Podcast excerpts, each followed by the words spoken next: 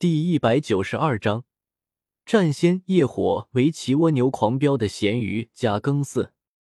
仙古法的根基已经算是稳固，接下来就是至关重要的一步。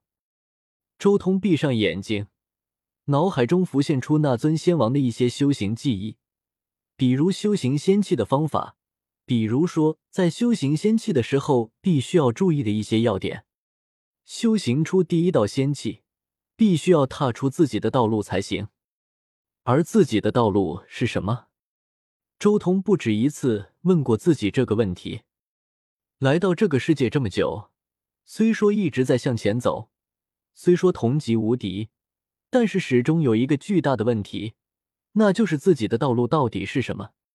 当初触及到斩道关卡的时候，周通也想过，自己到底要斩什么道？周通知道，以他如今的积累，只要愿意，随时能迈入斩道的关卡。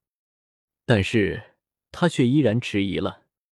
斩道，那是天斩人道，人必须要斩掉什么，才能向更高的境界迈出脚步？斩道，仙气，这看似两个问题，实则是一个问题。斩出什么样的道路，也就有可能修出什么样的仙气。周通心中在思考自己的道路究竟是什么。我从一开始推动霸体的演化，其实就已经决定了我的道路是战仙之路。周通沉吟了一阵，心中也暗暗下定了决心。战仙是什么？这个问题没有人能说得清，因为自从仙古岁月之后，从来没有人成功化战仙，就连荒天帝都失败了。如果是我的战仙之路，应该是先走师兄宝术，练成师兄神行，最后再将师兄神行归一。周通心中开始思考自己的道路，这条路其实也是历代霸体的道路，只不过历代霸体的九神行在周通看来，有几个神行不够强大，比如化蛇神行、白虎神行、玄武神行、霸中神行之类的。也正因如此，周通才自己制定了十凶神行的道路，超越历代霸体。但这里有一个问题，那就是十凶有十个，但霸体的神行却只有九个。想要彻底将十凶化作神行，那么就必须要超出霸体这一体质的极限，将九大神行化作十大神行。周通之前通过不灭天宫的修行，已经隐约间向前迈出了半步。但这区区半步对周通而言还有些不够，必须要更进一步。霸体自身的天赋可以将神形剥离出去，然后在虚空中重组，化作战仙。换而言之，这其实就是一种另类的神形归一。如果我能真正的将所有神形彻底归一呢？周通心中不由得生出了这个念头。正常霸体的神形是组合在一起化作战仙。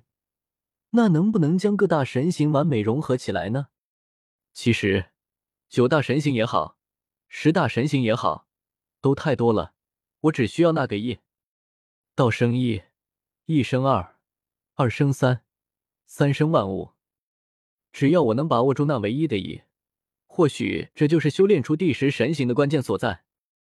周通心中说道：“所谓的一，其实就是神形的奥义。”把握住神形融合的奥义，有了这个奥义，才有可能超越霸体的极限，达到那前所未有的第十神形。这时候，他心中浮现出了《神黄经》的最后一篇：“神残九变，天下无敌。”但是神皇超越了九变，达到了前所未有的第十变，而他的第十变就是将前面九变的一切融合起来。融合九变，成就前所未有的第十变。这种思路之下，我的霸体或许也能走上这条路，走出一条前所未有的道路。周通根据那神黄经的最后一篇，也就是神皇第十变的那一篇，开始推算自己的神行之路。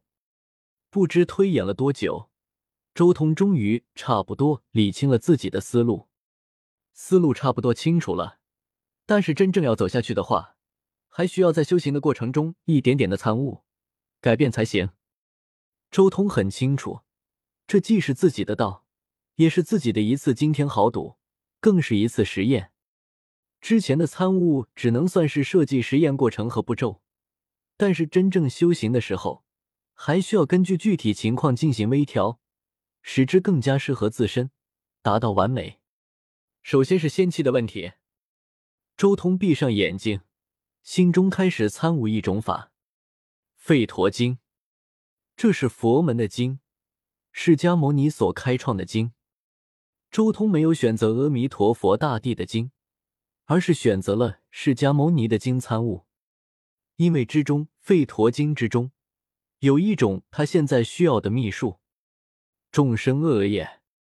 周通盘坐在这里，静静的参悟这一篇古经。参悟着其中对于信仰之力的运用之法，已经如何引动天地众生的恶业化作业火。在佛门的传说中，业火是最为恐怖的无上火焰，它是由众生业力凝聚的火焰，可将上古菩萨与诸佛都燃烧成灰烬，灭尽古之神灵，没有什么可以阻挡。释迦牟尼悟道时，传言经历过业火焚烧。将所有信徒所犯的罪加之己身上，引动众生业火，抵住诸般业力，火尽不朽，成就了道果。信仰之力倒也算有些意思，这种业火正好适合我接下来的修行。接下来可以引动众生恶业了。周通将此法参悟了一遍之后，当即露出了一丝笑意。他在北斗做了那么多的事情，可谓是举世皆敌。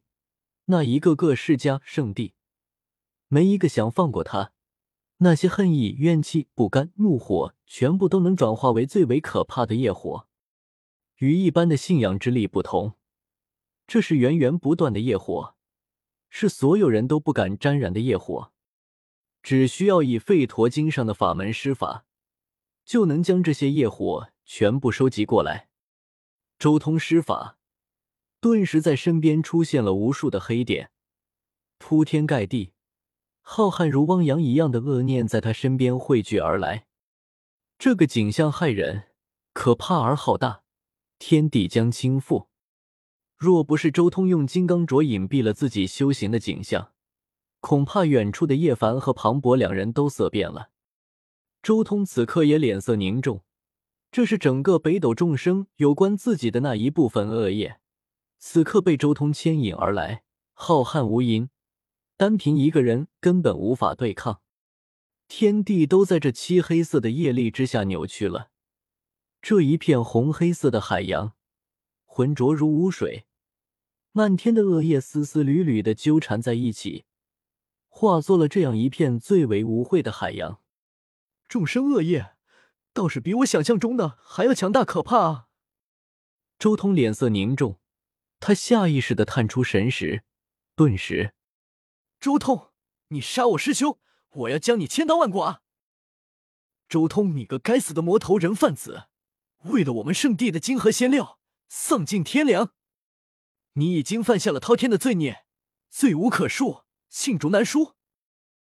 魔头，夺我至宝，撕我神魂，我恨不得吃你肉，喝你的血！该死的人贩子！我们大夏多少万年积累的脸面和威望都被你毁得干干净净，我要你死！无数的恶念纷纷涌上心间，无数杂乱的思绪瞬间涌入了周通的识海，好似要将他的神魂意识都彻底污染。不过，周通眉心九彩光芒闪烁，立即将这些恶念瞬间清扫一空。怨念比我想象的还要强大。看来是因为这些人修为较强的缘故。周通心中闪过这个念头，这股恶念所对的都是周通本人，这是最可怕的毒药，沾之必然熊熊燃烧，铺天盖地的众生恶念洒落，像是有成千上万的黑色火焰浮现，这里成为了最与火俱成的海洋，他彻底被包裹住了。周通承受了可怕的威压。那红黑色的业力全部压落在他身上，要将他全身上下都腐蚀掉。他全身紫血沸腾，通体绽放无量宝光，极力对抗着业火神威。道经、羽化经、帝尊经、西黄经、恒宇经、不灭天宫、太黄经、太阴真经、太阳真经等全部轰鸣，在他身体各个秘境发出河道音。